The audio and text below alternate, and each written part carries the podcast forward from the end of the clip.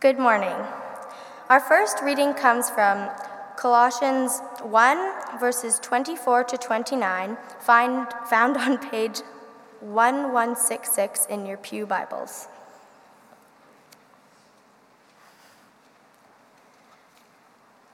Now I rejoice in what was suffered for you, and I fill up in my flesh what is still lacking in regard to Christ's afflictions for the sake of his body, which is the church. I have become its servant by the commission of God gave me to present to you the Word of God in its fullness, the mystery that has been kept hidden for ages and generations, but is now disclosed to the saints. To them, God has chosen to make known among the Gentiles the glorious riches of his mystery, which is Christ in you, the hope of glory.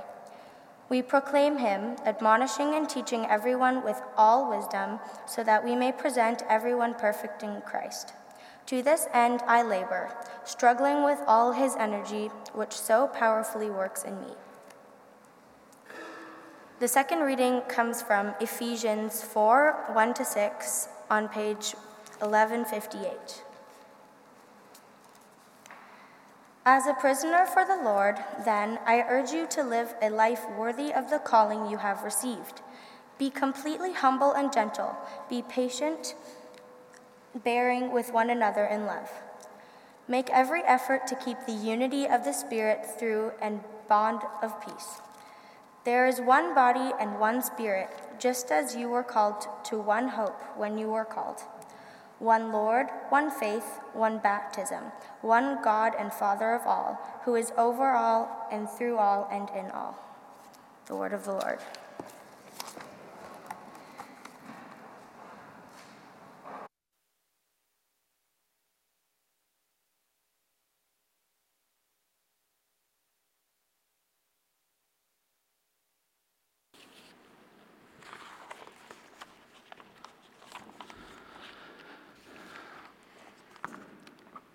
Who's memorized the Apostles' Creed so far? Some of us, some of us, nice. We are almost through this series, church, and so I really want to encourage you and invite you to try and finish memorizing it. Just spend a couple of minutes every day reading over it. You'll be surprised how quickly it can lodge itself in your memory. And I suspect in a couple of weeks we'll have an opportunity to say it together without the slides. So you can do it. We can do it together. This week, we come to another part of the Apostles' Creed that might make us pause and consider if we really believe that. Having just confessed our faith in the Holy Spirit, we profess our further belief in the Holy Catholic Church and communion of the saints. Look at that Holy Catholic Church, communion of the saints. There are some loaded words there, right? We probably have questions about a lot of those words. What do they mean? Do they mean what I think they mean? Holy, Catholic, those are the first ones that jump out at us, right? I'm sure everybody in this room pauses to a certain extent when we consider the holiness of the church. We are reticent, rightly reticent, I think, to call any institution that has been associated with conquest slavery, genocide, sexual abuse, and a litany of other things holy. And that's to say nothing of the very many ways I'm sure each of us has been disappointed, disillusioned, harmed, and put off by the church from time to time. How can such a body be called holy at all?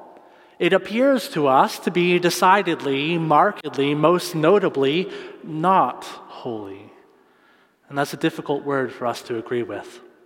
And then, right after that, like that wasn't enough, it goes on to say the church is Catholic. And though that has a lot less baggage for those of us who might just be coming into the Christian faith, for many Christians, and especially Protestants who've made it a point to say we are not Roman Catholic, to profess that we believe the church is Catholic is a point of trouble sometimes like we're maybe betraying the tenets of the Protestant Reformation itself each time we join in saying the words of this creed. In fact, this has been such a point of contention for many that from time to time you will see churches just change the word. Just remove it and put in something like universal instead. So, what is it that we are saying when we suggest that the church is holy? When we each have a list of things that tell us that the church is not holy? How is it that we Protestants can say the church is Catholic, and what does that really mean? In the scripture reading from Colossians 1, we receive an answer. Paul is bearing the suffering of Christ. For whom? For the body of Christ. And what's that? The church. And he writes to them God has chosen to make known among the Gentiles the glorious riches of this mystery, which is Christ in you, the hope of glory. We say that the church is holy. And we say that because we believe that Jesus is holy. And we believe that the church is Jesus' body. The church doesn't have a holy Lord and unholy servants. The body of Christ isn't so bisected to have a holy head and unholy everything else. The body of Christ is holy. The church is holy. But then, what do we say to all those atrocities? What about all the hurt and the pain caused by the church? Well, the actions of the church can only be said to be the actions of Jesus himself. Right? If Jesus doesn't do it, if Jesus wouldn't do it, if Jesus doesn't will it, the church does not do it. The church has no part in it. So have Christians sinned? Yes, right? Yes, that's why we confess every week. Christians have sinned. Have churches, even our church, sinned? Yes, still yes. We know these stories too well.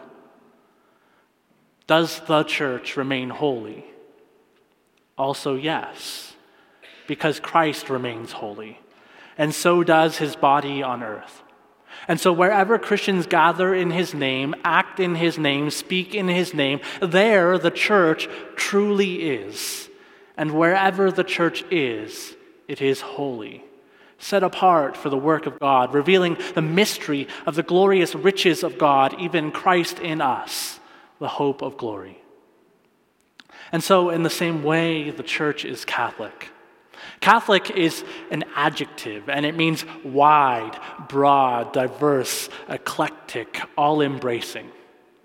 Cyril of Jerusalem indicates the breadth of this diversity in his teaching to new Christians. This is a catechetical lecture. You would have heard Cyril of Jerusalem say these words before you were brought into the church.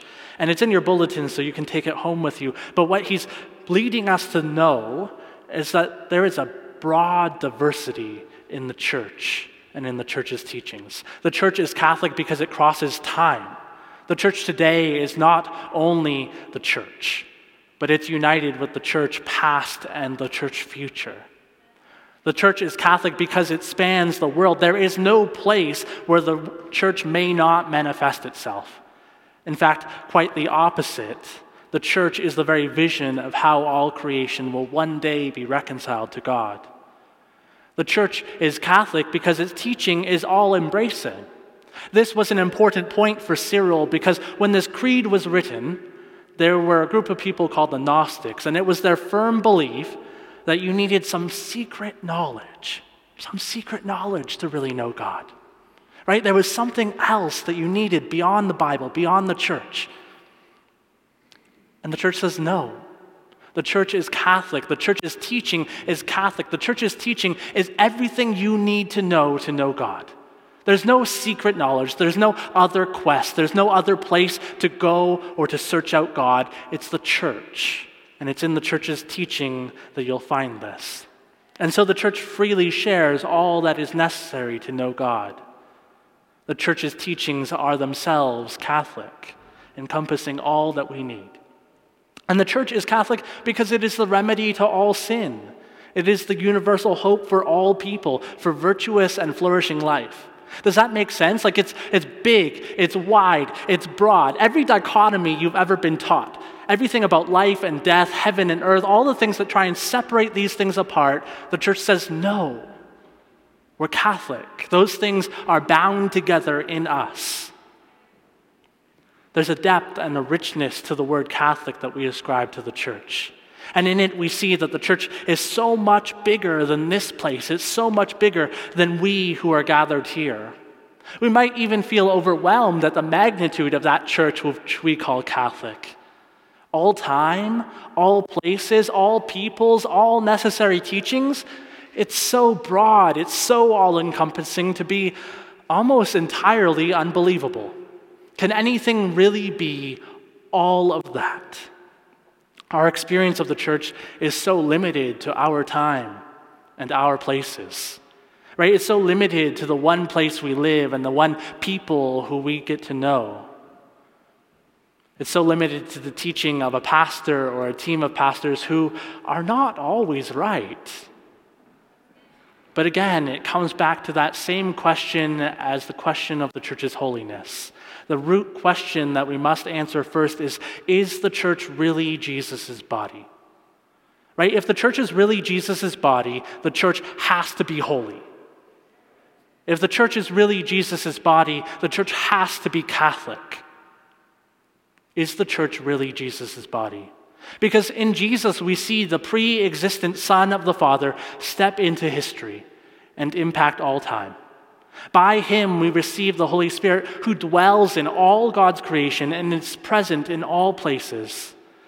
And through Jesus, the mystery hidden for ages is made known. As Peter said, Lord, to whom would we go? You alone have the words of eternal life. If the church really is Jesus' body, if we really believe that, we also believe that it is as Jesus is in the world, that it crosses the barriers of time and space, even of life and death. That as Jesus has the words to eternal life, so too must his church, which is his body, have the words for eternal life still. As Jesus ministered to all people, so too does the church offering the grace and peace of its master in all situations and circumstances, because it is the very expression of the depth and breadth and height of God's love for you and for this world. And so its reach is broad.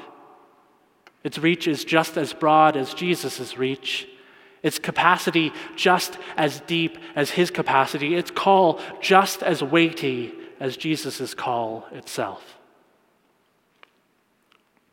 The church is Jesus' body, and it's holy.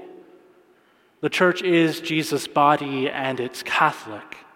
And such a Catholic church, such a broad and universal church, brings each of us into something called the communion of the saints as we each find ourselves participating in the life of that one holy Catholic Church. We find ourselves drawn deep into a community of other people who are doing and have done that same work of Jesus. We find ourselves in the company of a great many saints who've gone before us, having run this race ahead of us and encouraging us on our journey saints in heaven who pray to the Father for us and whose lives are testimonies for us a part of this very good and very big news that we call the gospel. Those stories inspire us to push on. So, too, we find ourselves in the company of saints whose journey continues with us here today, on the road with us, followers of Jesus who maybe speak languages that we don't even know about, maybe we've never heard of who look different than we do, whose culture is other than our own, who are older than us, who are younger than us, who are richer and poorer than us, all of whom are tied together in the unity of Christ's body through the bond and the work of the Holy Spirit. The communion of the saints is nothing other than the deep and abiding relationships, friendships that we have with each other because of the work of Jesus that we share in the work of and through the Holy Spirit who unites us all to his body.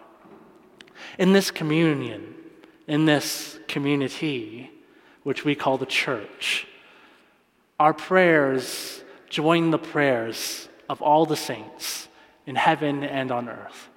Our praise and the songs that we sing together on Sunday and individually through the week, they mingle their tunes with the praise and songs of the church around the world and on the other side of eternity. And when we gather around the table that the Lord provides, He gathers us with all His friends near and far, living and dead.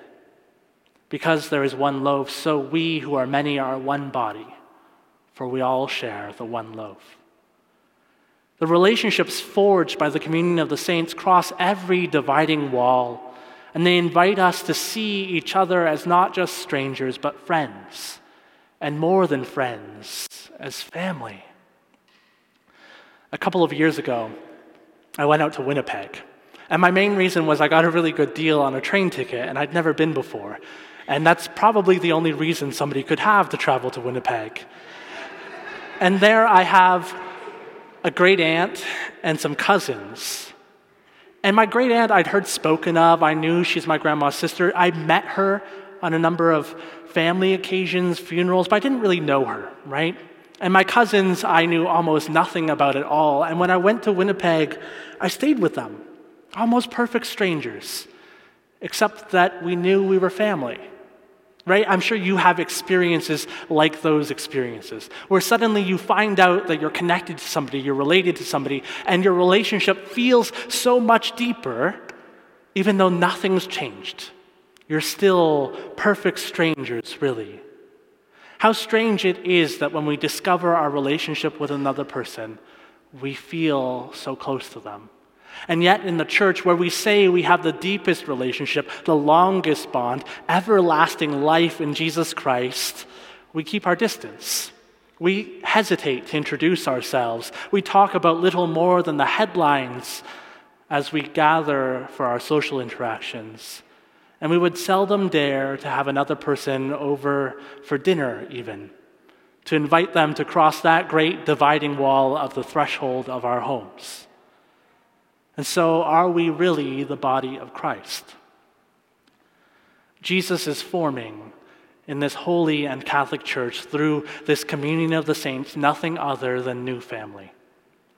Imagine that. At every baptism you witness, Jesus is introducing you to your new sister, to your new brother. For those of you who are older siblings, as I am, maybe you can remember the joy you felt at being told that you would be a big brother or a big sister. The love that you had ready in your heart to share with this new addition to your family that you did not know at all. The excitement at the prospect of having another friend to play with, another person with whom to share exciting new things that you're learning. Should we not feel that same degree of excitement when we learn that the communion of the saints has gained a new member? Or if our family was ill, would we not run to them? So, too, should we not be just as committed to the well being of these, our brothers and sisters? Do we not have a longing to know where we come from? Right? There's this boom of ancestry and DNA websites. Someone was just talking to me about them this morning before the service, right? All sorts of people are trying to rediscover where they come from. We have a deep longing to know who our people are. Where do I come from? What are my stories?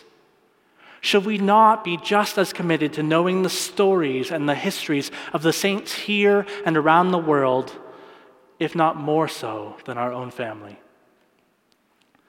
You see, Jesus is saying these things, challenging these perceptions in a world where one's first allegiance was always to one's family, in much deeper ways than many of us in Canada could ever adhere to. And in that ancient world, Jesus suggests one's first allegiance is not to one's biological family, but to Him. And more than to Him, to those who do his Father's work. In our world, we might like to suggest that our first allegiance is to our family, but honestly, sometimes it's to our career. Sometimes it's to our own personal stability. Sometimes it's to our country or our own notions of what our country should be. Sometimes it's just to our partner. Sometimes it's just to our children. But Jesus still insists, despite our many allegiances, that our first allegiance must be to Him.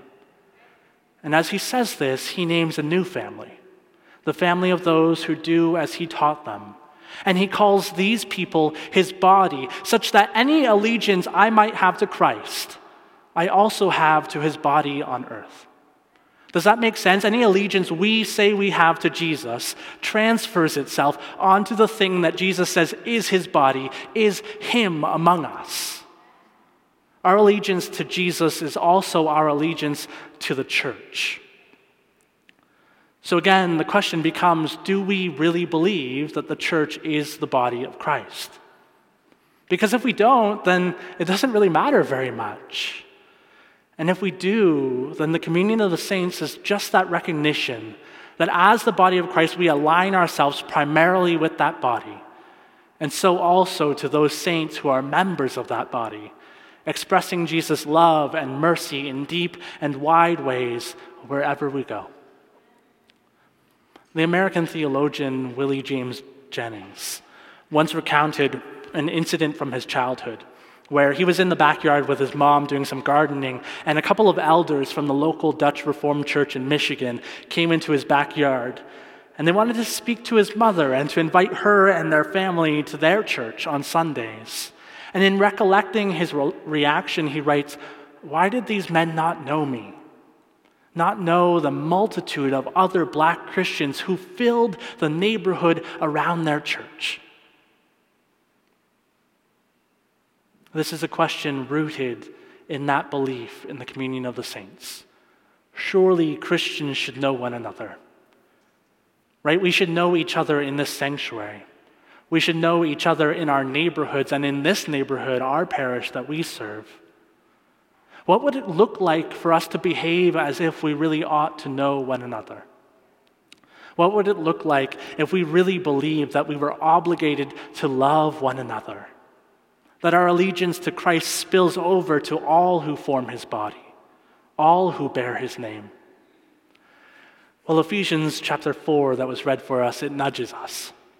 It tells us to live well, to be humble and gentle, to be patient with each other, to behave like we love each other, and then maybe we'll learn to, to make the effort. Because there is one body and you're in it. There is one Spirit, and it is in each of you and among all of you. And it's for one hope that we've been called, one Lord, one faith, one baptism, one God and Father of all, who is over all and through all and in all. So we who call this church Knox our home, we should probably know C3. It's just down the street from us. We should know them and be praying for them, and not to be surprised when we hear that somebody is going there. We should know that there are Chinese churches throughout our neighborhood. And we shouldn't be surprised when we meet a Chinese Christian who already knows Jesus and is a member of one of those expressions of the local church. We should expect that there are Christians who look unlike us, who express themselves differently than we do, who meet in different times and places than us, but who are all motivated by that same hope all members of the one body.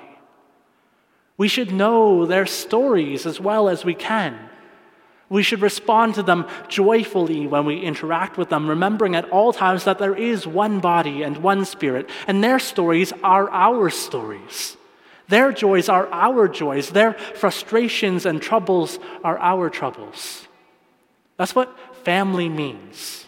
That's what this body means. That's what this communion of the saints is about.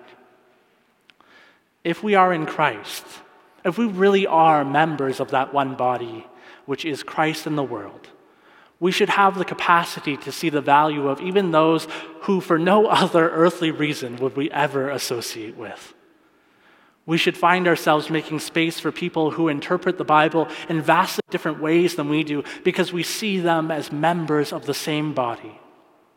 As we've been going through this creed, it's been the hope of the pastoral staff here, your pastors, that you would have the capacity to know what are the real building blocks of this Christian faith and what are the practices, the actions that those beliefs produce. And this week, we're very nearly at the end of it.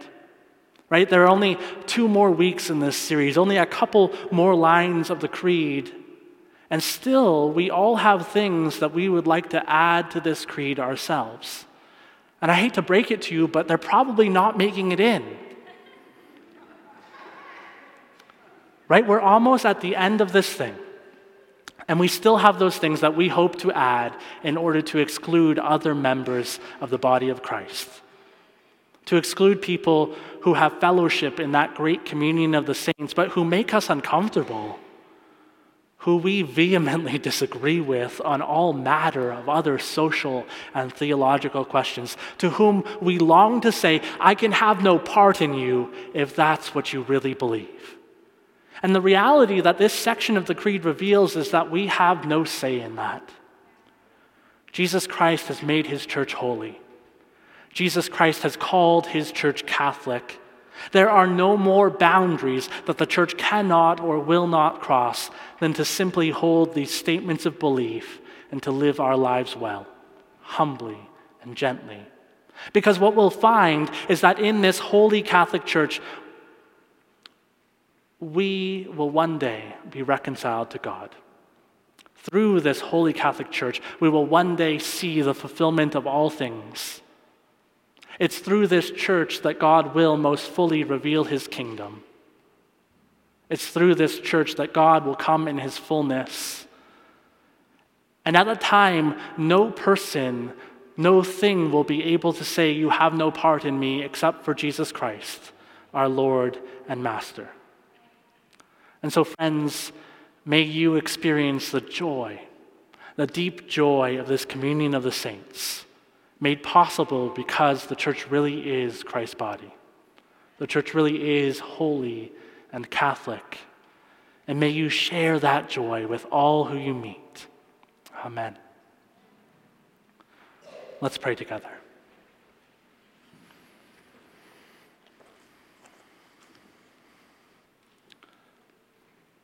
Jesus, we believe in one holy Catholic Church. We believe in the communion of the saints. We believe that we now are your body, not just us, but many others across time and space. We believe that you have so bound us to each other that not even in death will we escape it. And so we pray that you would bubble up within us joy and not resentment for that fact. That you would challenge us to see in the faces of those who bear your name, our brothers and our sisters, that you would cause us to love them deeply and well. We ask that you would start that work simply here among us who have really no excuse not to know each other's stories. And that from that simple and small beginning, you would push us into bigger and bigger acts of love. That the world would truly know we are your church, we are your disciples because of our love for each other. We ask this in your name and for your kingdom's sake. Amen.